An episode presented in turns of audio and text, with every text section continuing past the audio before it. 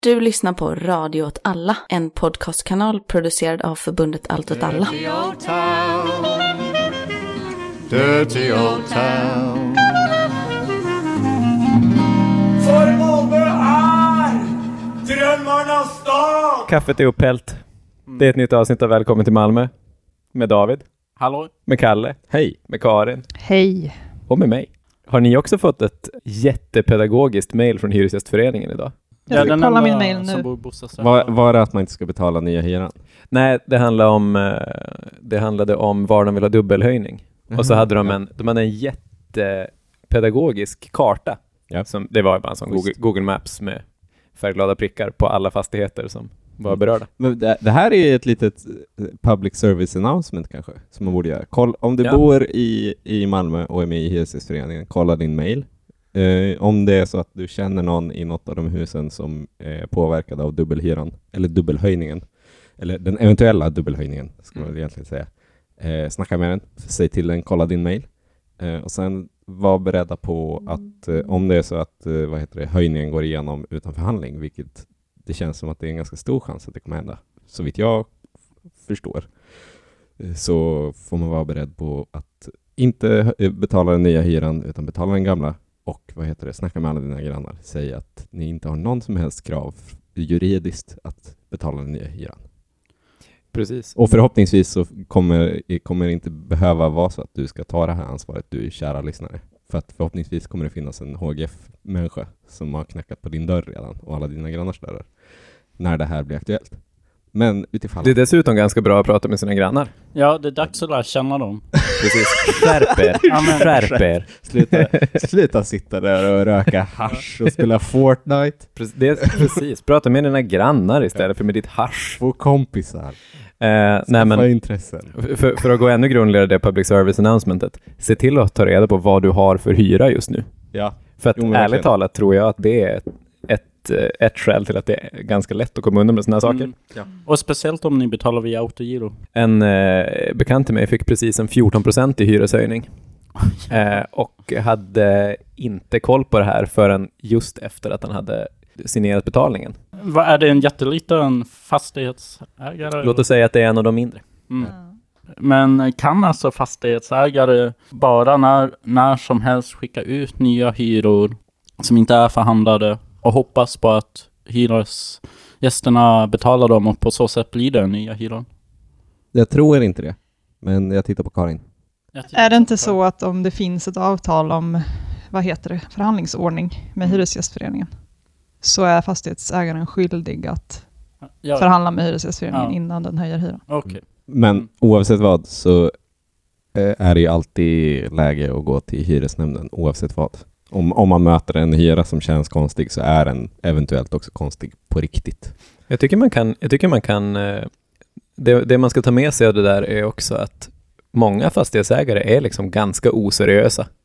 Till och, med de Oh, som, ja. till och med de som har typ ganska stora bestånd och gör rätt mycket grejer. Sen då- är det ju inte heller när de, när de utan att ha kommit överens med Hyresgästföreningen skickar ut en högre hyra och hoppas på att hyresgästen ska betala, så är det ju inte som att de rundar någonting. De får ju göra det, Mm. men de måste också förhandla.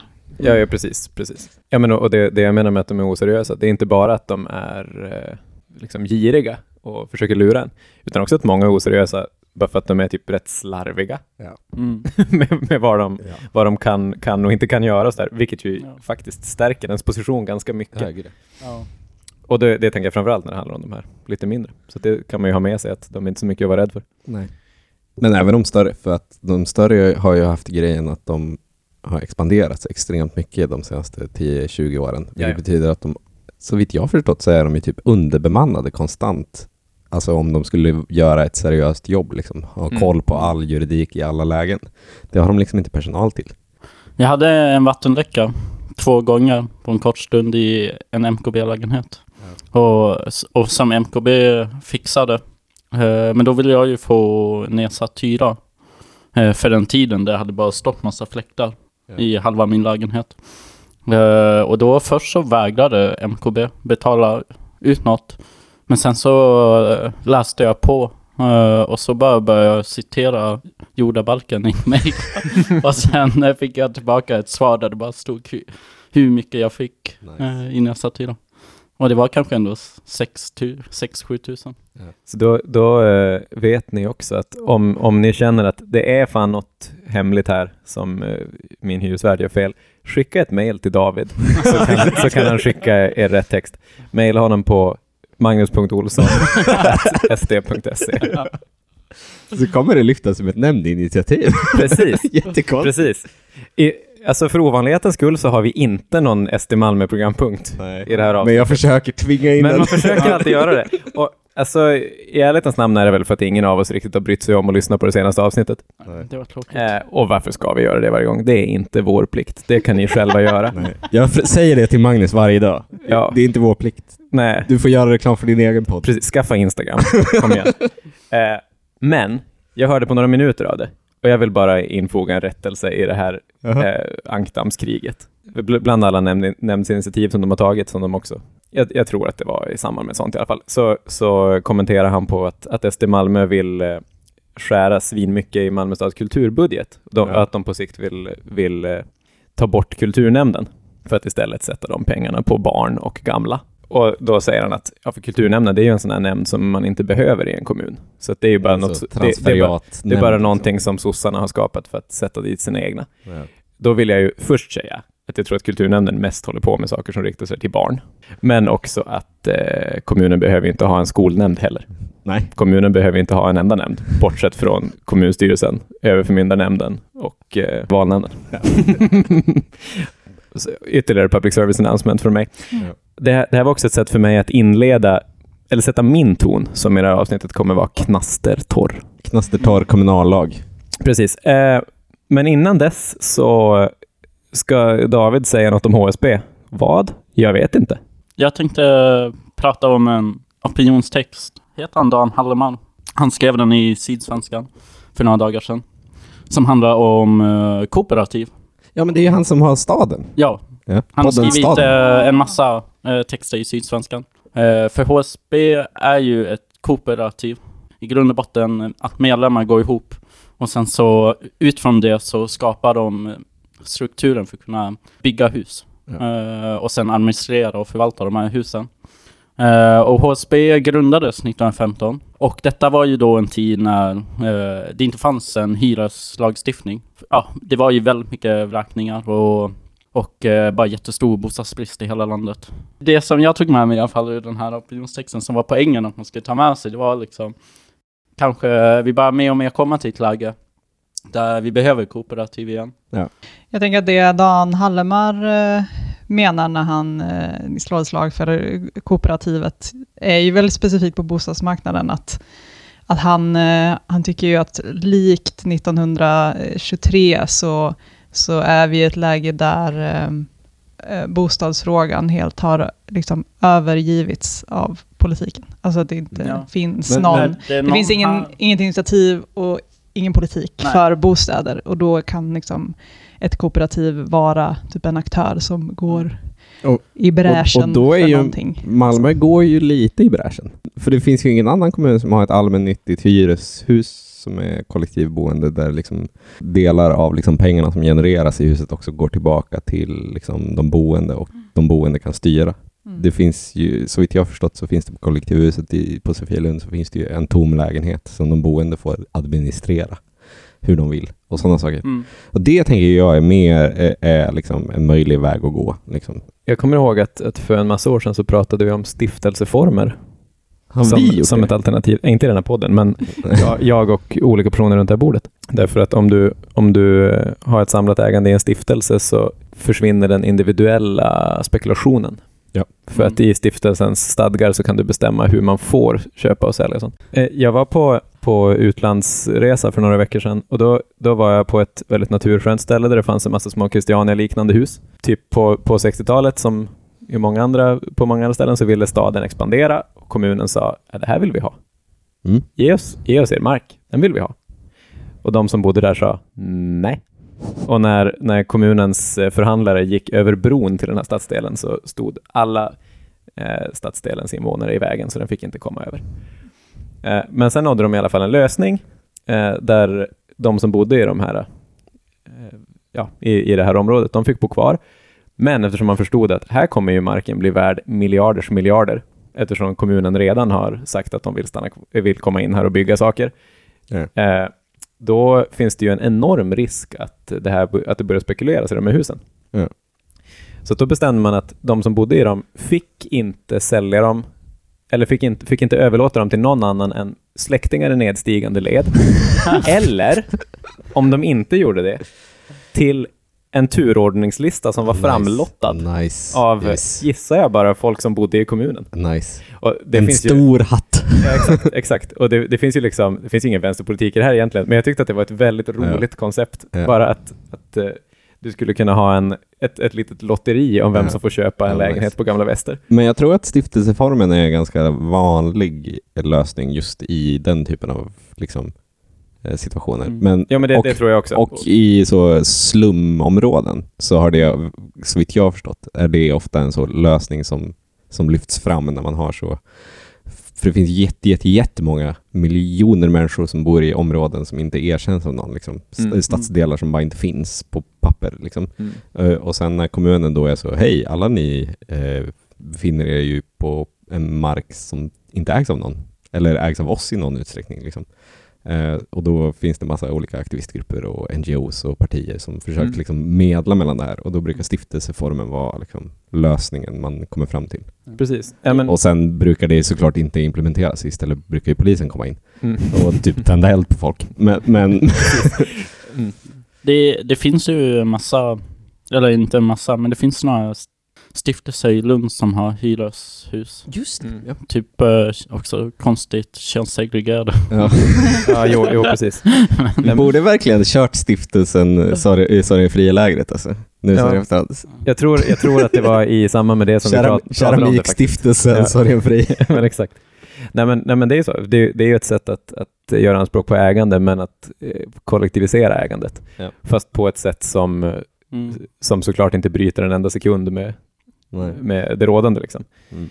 Eh, Det, det jag tänker dock, alltså för ofta när man pratar om sådana kooperativ så det, det är ju väldigt småskaligt alltihop. Och det måste ju börja någonstans, förstår jag ju. Men jag undrar om, om, för det är ju inte så marknaden ser ut idag. Det är ju ett, en handfull, eller inte en handfull, men det är ett gäng eh, stora fastighetsägare och en handfull byggbolag i hela Sverige. Och jag undrar om det är för att kostnaderna är så höga att man måste ha de här skalfördelarna eller om det bara handlar om vinstmarginalen.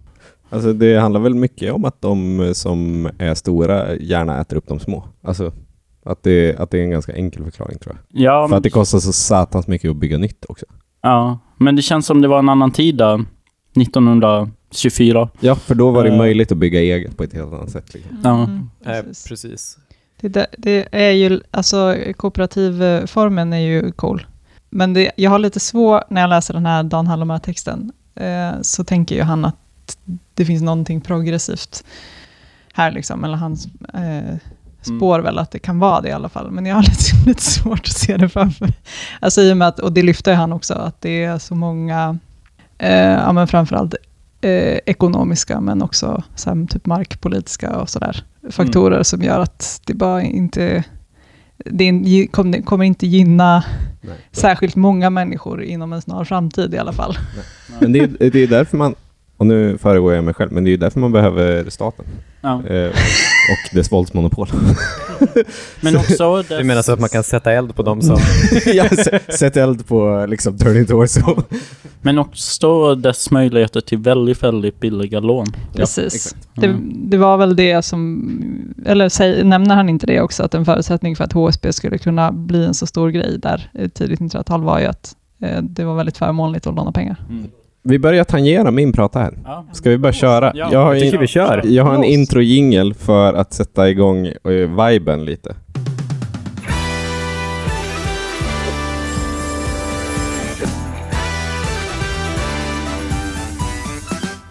Hej och välkommen till Omvärld och Näringslivs nya möteskoncept Malmö morgon. Klockan är 07.15. Nu kör vi! 07.15! Jajamän. Det är Malmö morgon tidigt på morgonen. Ibland, inte så ofta. Senaste Malmö morgon var inställd. Eh, eh, de har haft fyra Malmö morgon. De flesta var under pandemin. Men de fortsätter. Det där var alltså avdelning omvärld och näringslivs, eh, vad heter det, eh, Malmö Morgon-koncept, deras intro. Avdelning omvärld och näringsliv, en nämnd som vi aldrig pratat om, vilket är på många sätt uppseendeväckande för att det är på många sätt den konstigaste nämnden. Eh, de hette näringsliv och turism innan. Eh, och, eh, eller är det en nämnd eller är det bara en avdelning av Malmö stad? Jag tror att det är bara en Ja, avdelning tror inte som att det är en ligger nämnd. under- Sorry gänget, sorry. Det är, det är alltså en del av kommunen. Det är en del av kommunen. Eh, deras uppgift är att leda stadens arbete med att främja hållbar tillväxt i Malmö. Det är de som är ansvariga för det här startup district-förslaget som har kommit. Som jag tror många har läst om.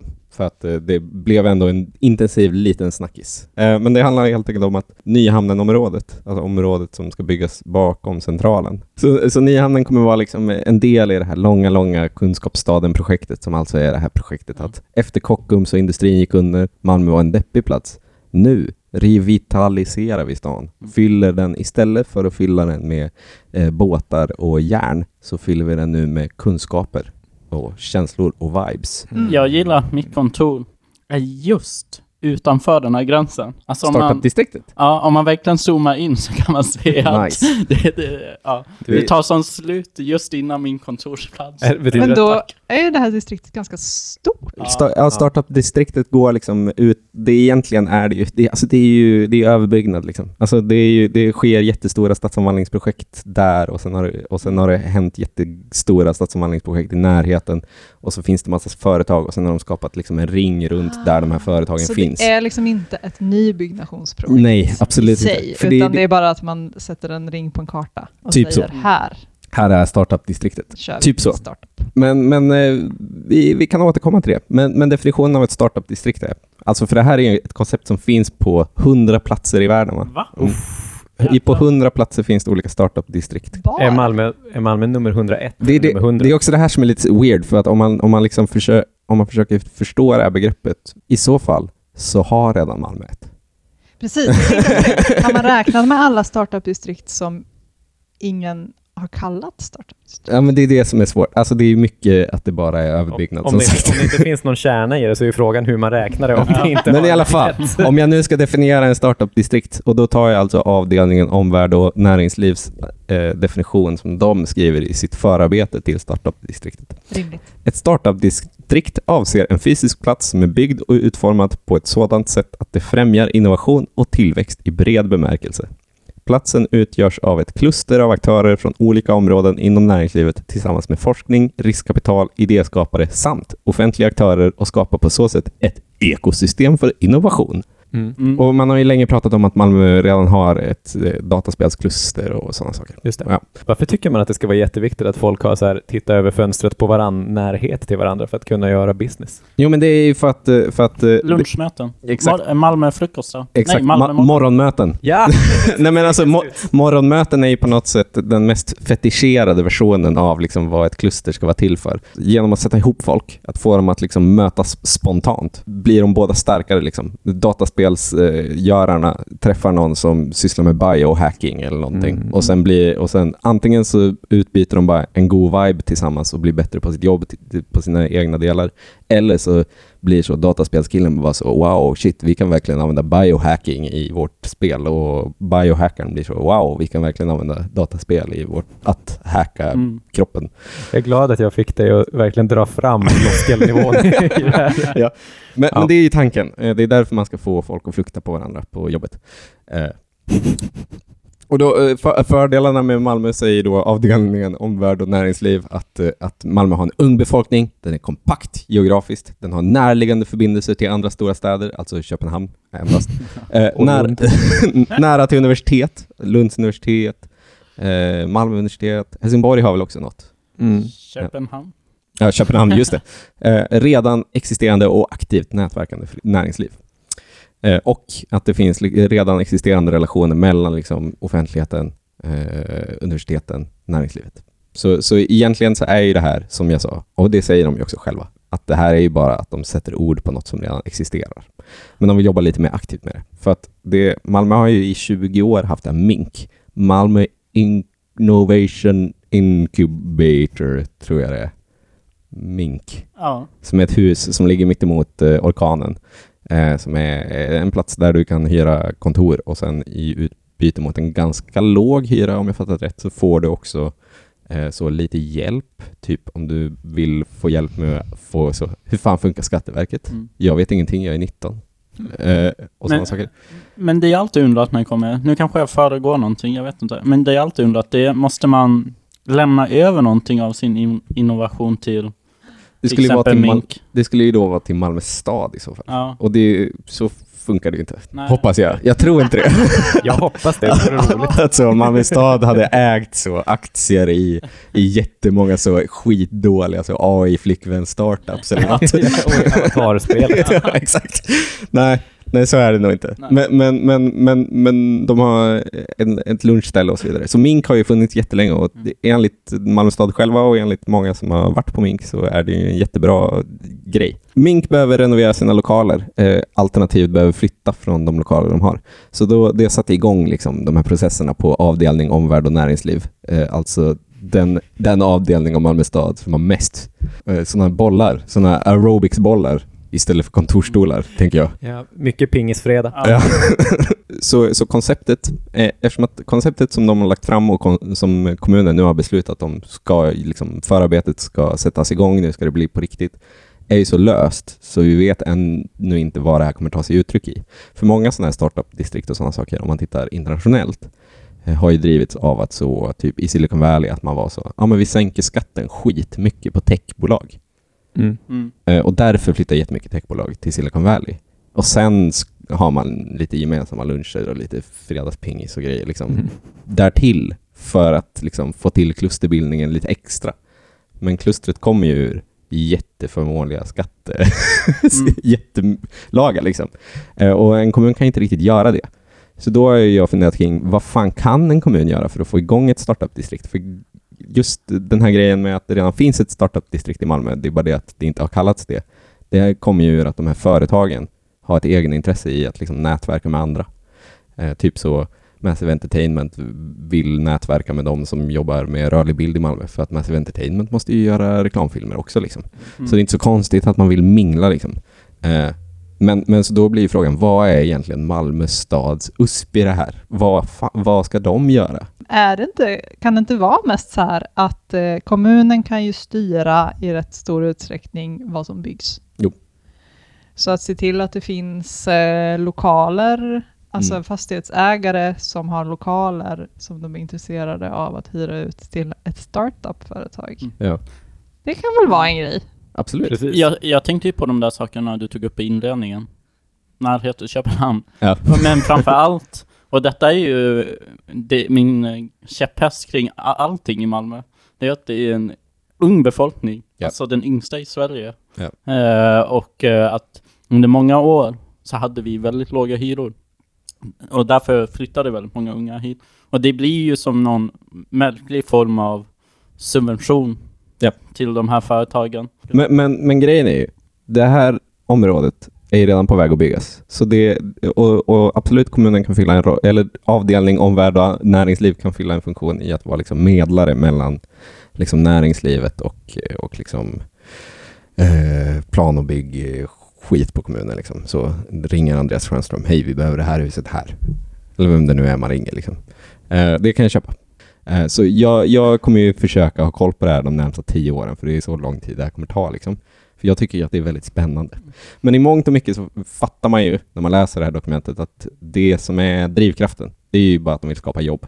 Eh, och att de har lokaliserat att jobb kan skapas eh, på massa olika sätt. Men ett av de sätten som liksom jobb med höga löner kan skapas är att mycket finanskapital kommer till platsen. Liksom.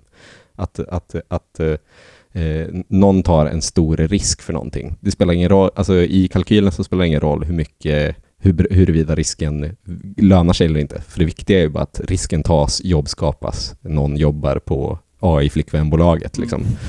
Men, Men Det, det är så roligt att tänka sig ett så e- ekoreko estetikföretag Som jobbar heter med- AI-företaget, AI. AI-flickvänsföretaget och säljer Ja. sina produkter på AB Småland.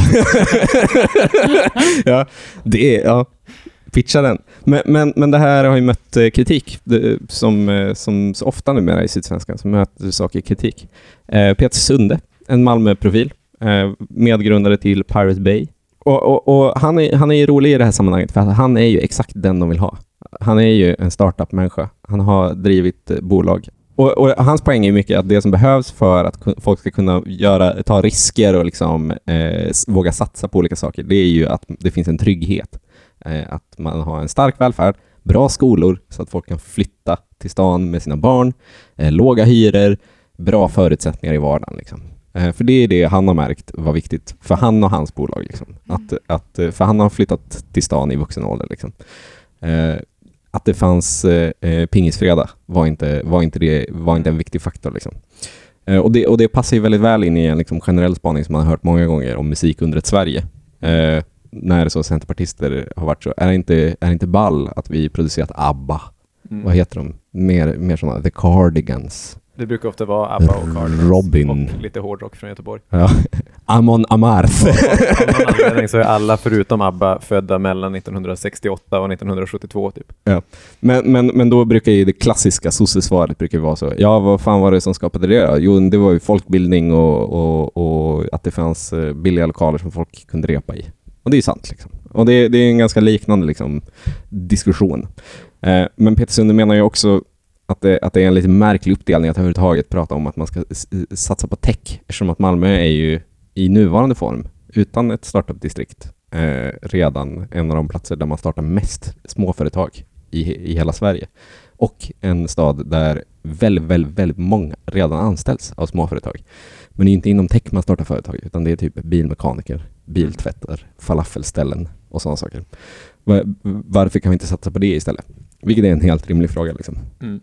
Eh, Men jag, jag är lite svårt för att göra en, alltså utöver den här Peter Sunde-kritiken som jag tycker är jätte, jättebra. Han sätter fingret på någonting. Eh, borde, det viktiga här i världen det är ändå att, att folk får ha det bra. Sen kommer allt annat som en bonus. Liksom. Men sen har jag försökt formulera en egen kritik, liksom, utöver Peter Sundes kritik, eh, så har jag mött problemet att det enda sättet jag kan vara kritisk mot det här, det är att vara kritisk mot hela det entreprenöriella samhället. Mm. Och det är lite bull. Alltså det är lite enkelt. Det är lite lätt att vara så. Fan, ska vi ha AI-flickvänner till? Vad, är det det vi vill ha liksom? Även om man tycker det liksom. Men, men så, så, så har jag ändå lyckats koka ner det på något sätt till vad, jag tyck, vad, vad det är som skaver som djupt i mig. Även om jag förstår allt i det här. Jag förstår att det finns en poäng i det. Jag förstår att de här företagen som det här talar till, att det fyller en funktion för dem. Eh, Jag förstår att det är från Malmö stads perspektiv är någonting man vill göra för att man vill öka skatteintäkterna och så vidare. Eh, Men är det verkligen liksom det som är en kommuns uppgift? Är det, en, en, är det verkligen en kommuns uppgift att skapa på olika sätt förmåner för riskkapitalbolag? För det är det man gör om man är så, vi vill ha hit riskkapitalbolag eh, som ska satsa på AI-flickvän-företag eh, så, så, eh, så att de vågar göra det. Och för att de ska våga göra det i Malmö så måste vi ge dem någonting. Och det kan vara så synergieffekter med andra bolag eller det kan vara någon typ av förmån i tomträtt eller så, lättare att få detaljplanering och sådana saker. Liksom. Är det verkligen kommunens uppgift att göra det? Jag är skeptisk. Jag tycker att en kommuns uppgift är att liksom, eh, eh, främja dess liksom, befolkning. Eh, och befolkningen heter inte Blackstone. Eh, liksom. Mm. Nej, nej men ab- absolut. Eh, och då, då, kan det liksom, då kan man lämna det öppet huruvida kommunen indirekt ändå kan stötta riks, riskkapital eller inte Ja. genom att göra saker som gynnar alla. Ja. Riskkapitalen har ju redan rätt mycket konkurrensfördelar gentemot exakt. resten av kapitalet. ja, exakt. Det är liksom, gentemot levande människor. ja, exakt. Det, det, det, det är ju, de behöver ju inte så mycket hjälp. Liksom. Nej, Eh. Men om, om jag hade fått starta ett startup-distrikt i Malmö istället, liksom, Mm. Ja! då hade ju jag gjort startup-distriktet Södra innerstan. För det är en plats jag älskar och har bott på majoriteten av mitt liv och känner mig hemma i. Och det är, folk är jävligt driftiga här va. Eh, bara så pumpa in pengar i biltvättarna. Var så, hej, du har ingen biltvätt ser jag här på din eh, skattedeklaration. Vill du ha en biltvätt? Vi tar risken. Mm. Mer, så- mer så. Och sen kanske lite fler kollektivhus ägda av MKB. Kanske, eh, det finns ju rätt mycket så, koll, eh, så kooperativa företag i Malmö numera som har ett så litet, litet informellt kluster på Norra Grängesbergsgatan. Men det är, också, det är också lite märkligt för att där, där snackar vi verkligen om en grej som Malmö stad borde, alltså avdelning, omvärld och näringsliv, de borde vara på Norra Gränges och vara så hej, eh, Frasses, Frasses fulflyttar Vill ni nätverka? Ja. Vi har pingisfredag. Det borde de ju göra liksom. Men, men något säger mig att eh, avdelningen om värld och näringsliv eh, är lite... Känns som att de går lite mer i i kostym på jobbet. Ja, alltså det är en jeansjacka. Eh, skaver mot den här eh, aerobicsbollen de sitter på. Ja, tänker, tänker den, går inte, den går inte att hänga av sig på, på aerobicsbollen. Nej, exakt. Det blir bara att man... Ja, det är jättekonstigt. Så är den för tung i en ände för att man har så mycket nycklar och plånbok. Ja, exakt. Världens största hake som man hänger sina nycklar i. Exakt, exakt. Eh, eh, men, men jag, kontentan om min prata. Ja. Avdelningen om värld och näringsliv. Jag tycker ni är balla. Jag tycker framför allt om att ni har Malmö Morgnar. Eh, där man får eh, lyssna på eh, lounge jazz. Jag, jag hejar på er. Eh, men jag tror inte att det kommer göra så mycket nytta. Jag hade hellre sett att ni gjorde något annat. Eh, exempelvis fixade fler dagisplatser. Eh, kan ni jobba med det istället? Så ja. Alltså, vad, vad bra att du avslutade i den här frågan om, eh, om eh, vad kommunen egentligen ska ta för risker och vad kommunen egentligen ska göra för företag. Mm. Jag ska prata om, eh, som jag nu har sagt flera gånger, ett knastertorrt ämne som jag var på ett seminarium om, nämligen om ett nytt sätt som kommuner, tack vare EU och tack vare den svenska upphandlingsmyndigheten, nu använder för att få personer eh, som är långt ifrån arbetsmarknaden i arbete. Nej, men så här. Sen, sen urminnes tider så har ju personer som står långt från arbetsmarknaden men som ändå är arbetsföra eh, fått göra olika typer av låtsasjobb. Nej, men så här, man får praktikplatser, eh, man eh, kan kanske slussas från någon ma- något matchningsprogram in i någonting, någonting som kommunen gör och så vidare. och så vidare.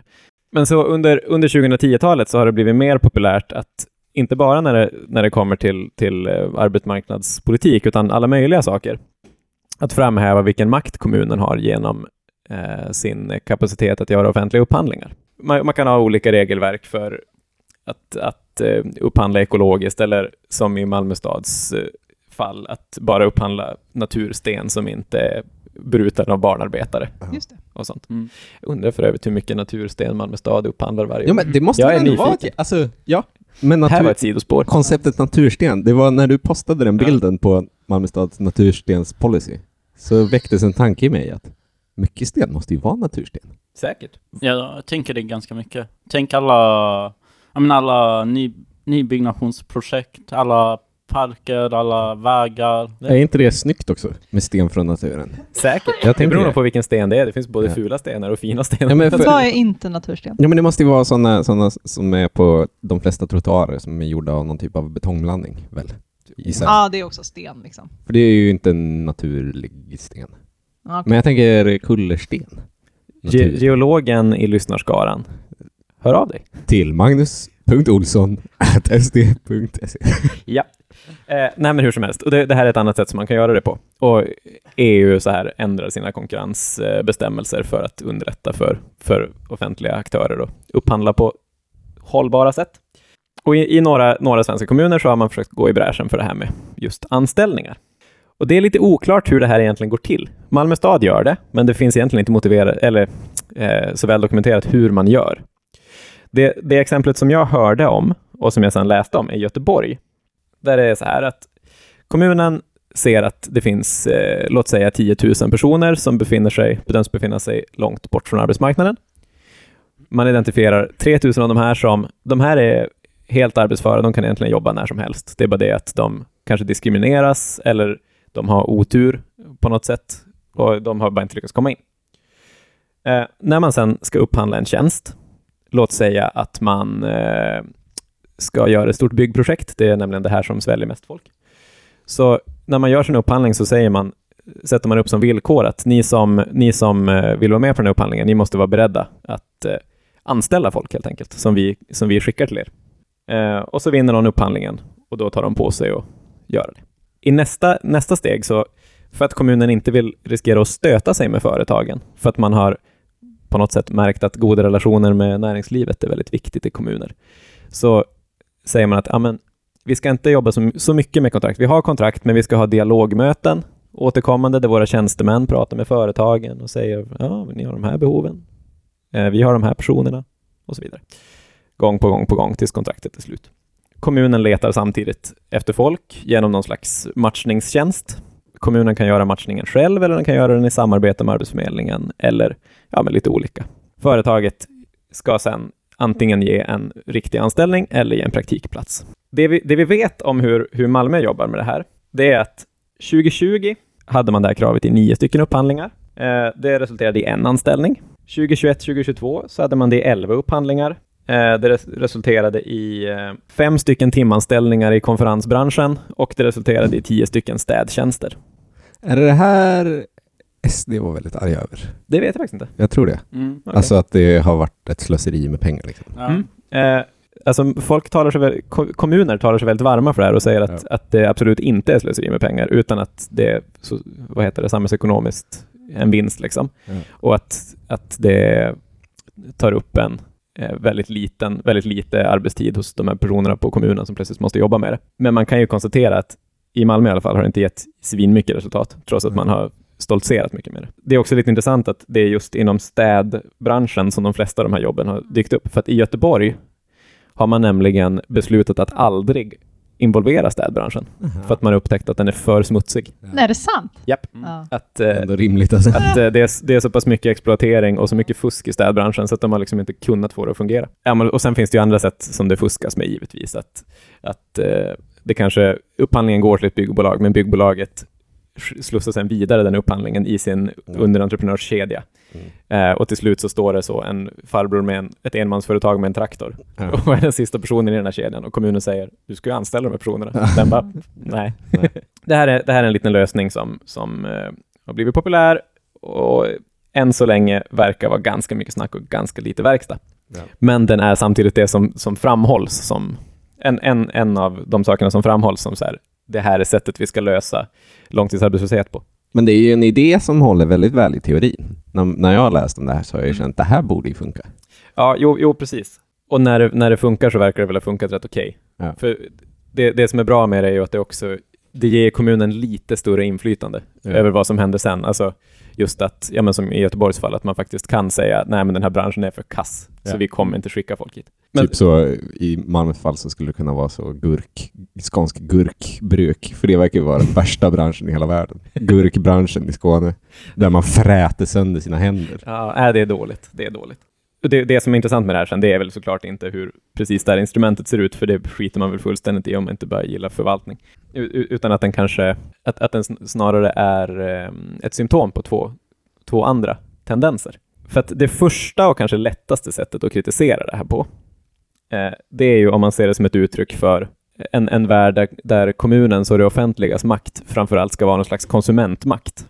Det vill säga att kommunen, kommunen är inte mäktig därför att den har liksom en juridisk makt eller en, en demokratisk makt framför allt, en politisk makt, utan för att den råkar ha väldigt mycket pengar. Det, det innebär ju dels att, att eh, kommunens maktutövning blir väldigt indirekt, eller det offentligas maktutövning blir väldigt indirekt. Man kan inte, man kan inte göra någonting som inte sker liksom på armlängds avstånd. Eh, men det är också någonting som på något sätt kräver, om inte, annat, om inte annat uppmuntrar till mer marknadisering, mer privatisering, alltså eftersom det här bara fungerar inom ramen för en marknad. Och man kan såklart också säga att eh, det, den, hela den här indirektheten, det, det är ju någonting som lätt framstår som jävligt slösigt. alltså, för att om du bara kunde anställa tre pers själv så hade du som sluppit Ja. en tjänstemannatjänst Exakt. som bara jobbar med all den här uppföljningen. Och, och också det blir det här byråkratiska tramset. Nu vet jag inte om det kostar så mycket, så det behöver inte vara någon fara. Men det är lätt att angripa från det hållet. Det större problemet, skulle jag säga, eller det som är mer problematiskt, är ju hur, hur det här pekar mot den här överföringen av, av risk och kostnad från det privata till det offentliga. Det har vi pratat om rätt mycket förut när vi pratat om bostadsmarknaden. Inte minst när vi pratade om Rosengårds fastigheter för en miljard år sedan. Nej, men för, och det, där handlar det ju om att, att kommunen försöker stimulera marknaden genom att gå in som eh, den som helt enkelt tar på sig risken Mm. i, ett, i en privat-offentlig samverkan. Här är det inte så. Däremot så eh, tar, kommunen tar ju de facto över en del av rekryteringsprocessen för privata företag, eh, även om den inte tar över hela, men den tar över delar av den. Eh, den tar ju för övrigt också över delar av Arbetsförmedlingens uppdrag, så det är också en, en förskjutning från, från stat till kommun. Men framför allt så är nå, någonting som, som uttrycks i utvärderingarna av det här, eh, ofta så här ganska långt ner, är att eh, kontrakten som de här lösningarna bygger på går ju åt båda hållen. Ja. Det vill säga att kommunen förbinder sig också att faktiskt förse företag med arbetskraft. Mm. Jag frågade de som, de som hade hållit det här seminariet om, om vilka tvister som brukar uppstå i de här fallen. Om det är någon som inte fullföljer kontraktet. Då sa de, och det här var ju såklart bara deras, liksom, deras eh, intryck från det de hade tittat på, men i alla fall att, att det är betydligt vanligare att det är företag som, eh, som eh, går i konflikt med kommunerna Ja. eller med det offentliga än vad det är tvärtom. Alltså det är vanligare att kommuner och offentlig sektor straffas för att de inte kan förse med arbetskraft än motsatsen. Eh, vilket ju också på något sätt innebär att man tar över en risk från företagen. Ja. Som annars, annars skulle det vara deras problem om de inte kunde rekrytera någon. Liksom. Mm. Vilket innebär att det som, det som först låter som nu visar kommunen sina, sina ekonomiska muskler här, i, när, när det går till den punkten, faktiskt är ett, ett sätt att eh, visa sin svaghet gentemot Ja. den andra parten. Dessutom blir det på något sätt, om man tänker tillsammans med startup-distrikten, Ja. att det blir som lite pinsamt på något sätt, att kommunen gör allt det här, allt det här jobbet för någonting som känns som att det har extremt liten marginalnytta. Ja, för Mm. att det, det är i sina egna... Det, dynamik är långt bortom oss. Liksom. Ja, ja men exakt, exakt. För man, man ska nog inte heller, man ska nog inte heller så slå på den allra största trumman och säga att näringslivet liksom exploaterar det offentliga så mycket på de här områdena, Nej, nej. utan det, det är snarare att, att det blir den här, den här föreställningen i det offentliga om att man hela tiden måste lägga ut Ja. röda mattan. Och det är klart att företagen vet att utnyttja det också. Men, men att det bara är en så konstig tankefigur som, som hela tiden måste, Ja. det, det måste hela tiden ta li, lite onödigt mycket resurser. Liksom. Men det är kul, det är kul eh, att, eh, att, eh, att det känns som att kommunen mer och mer går åt att göra just den här typen av grejer som är liksom svårmätta fördelar i. Och nu skjuter man ju för höften, för det är ju verkligen att man spanar kring så den entreprenöriella staden. Att man mer och mer jobbar just med de här eh, svårmätta sakerna som absolut kan ha fördelar, men inte nödvändigtvis, utan det mest bara är att man lämpar över risk på sig själv. Mm. Eh, Och sen kan man aldrig hävda huruvida det är lönsamt eller inte. Malmöfestivalen blir ett, ett kul exempel på, på det, samma dynamik, fast inom en, eh, ett, liksom, en, en grej som har funnits mycket längre. Alltså den här, så det kommer jätte- jättemycket folk till Malmö och tittar på jättestora artister. Eh, vi kan absolut inte på något sätt hävda att det är en vinstaffär, Mm. men det är nog ändå bra för stan, tror vi. Ja.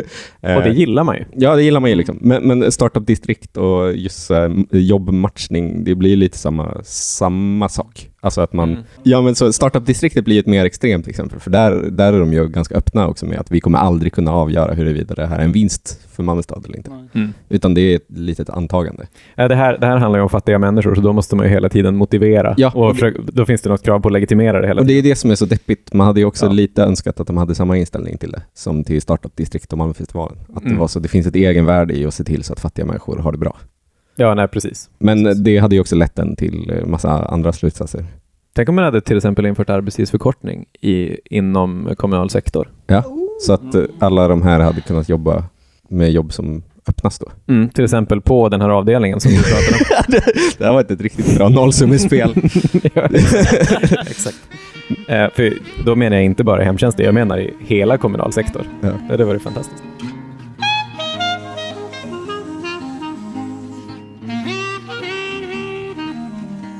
Vi har ju, vi har ju svar, eh, i alla fall eh, svaret på frågan om vad vi ska, vi ska göra av alla de arbetslösa. Ja. Finns ju här på Sydsvenskans insändarsida. Mm. De kan ju ta och eh, städa upp längs med E6. Ja. Mm. Det har blivit så förfärligt skräpigt. Är E6 en notoriskt skitig plats? Liksom? Eh, E6 runt Malmö, det vill säga Yttre Ringvägen. Aha, Just det. Jag visste inte Så vad den är E6 med på var. var vi befinner oss. Ja.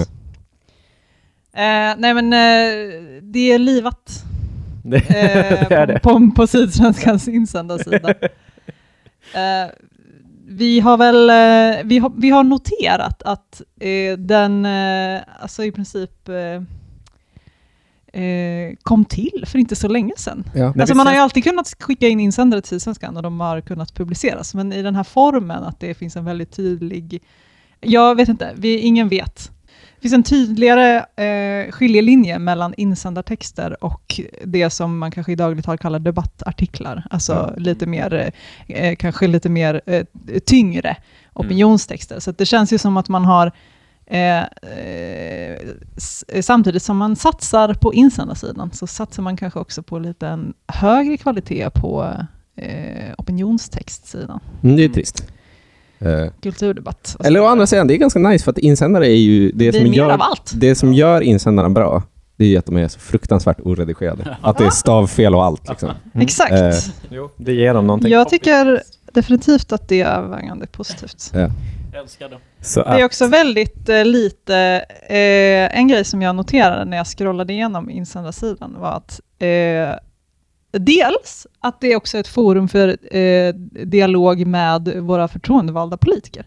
Mm. För att de Svarar svarar, ju på insändare. fett. I kommentarer? i, I insändarform. Aha. Så de skickar in ett, ett insändarsvar. Ja, Okej, så det blir inte att man startar ett flame war med Andreas Sjöström? Eh, det kan det säkert bli. Nu har jag inte scrollat kommentarerna eh, så noggrant. Det är ju också en rolig funktion på insändarsidan. Att Ja. man kan kommentera Ja. på insändarna. Alltså för allt med det här eh, skriker ju internet 2007. Ja, men de har börjat m- mycket mer med kommentarer och jag älskar det. Men alltså är det här, eh, det har ju varit ganska så mycket snack i, om att eh, tidningarna plötsligt går bra igen. Ja. Mm. Är, är det det här som är grejen? Att de, de hade så austerity politics Ja. i eh, tio års tid och Ja. bara tog bort funktioner, tog bort funktioner. Ja. Och nu är vi på väg att få så Back to the roots. 90-talstidningar igen, Ja, fast men- på internet. Ja, Det är fantastiskt. det är och en annan sak som jag noterar är att eh, förutom när politiker kommer in och svarar eh, på frågor som rör deras eh, mandat, så att säga, eh, så är det ganska lite eh, debatt. Alltså det är ganska mycket sam... Att många, folk, många människor som skriver insändare har mycket samma åsikt Ja. Vad- som vad är andra det- människor det- skriver Vad är det som, eh, vad är, vad är, det som eh, Till exempel så har vi en följetong eh, som startas den 23 april av signaturen B.A. Hjelm, eh, där han då skriver om nedskräpningen längs med E6, just det. Mm. även kallad Yttre Ringvägen. eh, och där blir det i och för sig lite kontrovers, för han skriver så här. eh, han skriver så här. E6 är den stora infarten till Sverige från Ystad, Trelleborg och Öresundsbron. Och den ser ut som en landsväg i Mellanöstern eller Afrika. det. Det är roligt att en person som använder så SD-språk också kallar Ystad och Trelleborg för inte Sverige. ja, just det. Ja. Det, var, det var starkt. Jag har inte läst den här. Det var Det är full- oerhört starkt uttryckt. Fullständigt oacceptabelt. Eh, han får ju svar på tal med rubriken E6 bör inte jämföras med Afrika. Till, till vems eh, fördel?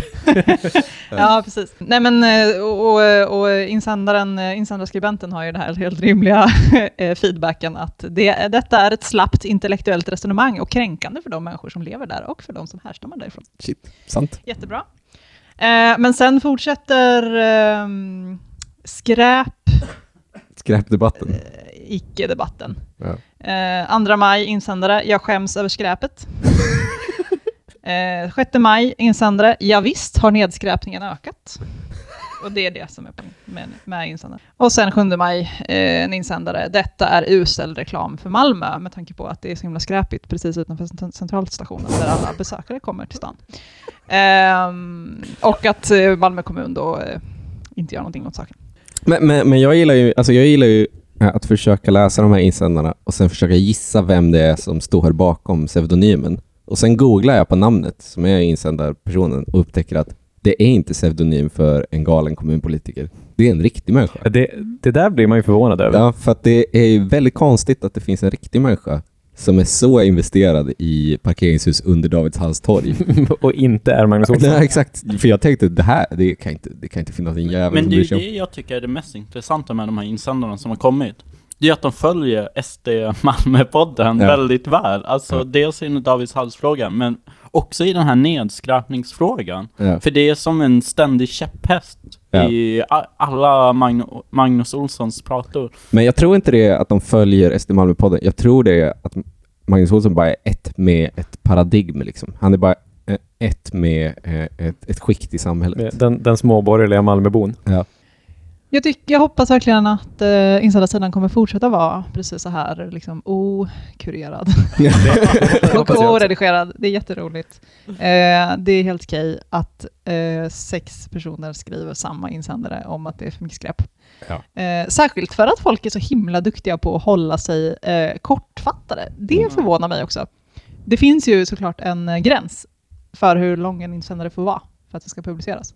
Men alltså de jag har kollat på, typ den här ”Ja visst har nedskräpningen ökat”.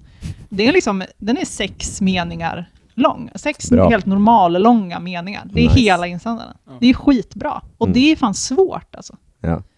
Eh, så att jag tror verkligen att eh, Malmöborna är mogna Det för är, en... är det här att Sydsvenskan har noterat att Twitter håller på att gå under och därför försöker fylla den funktionen för vissa. Liksom.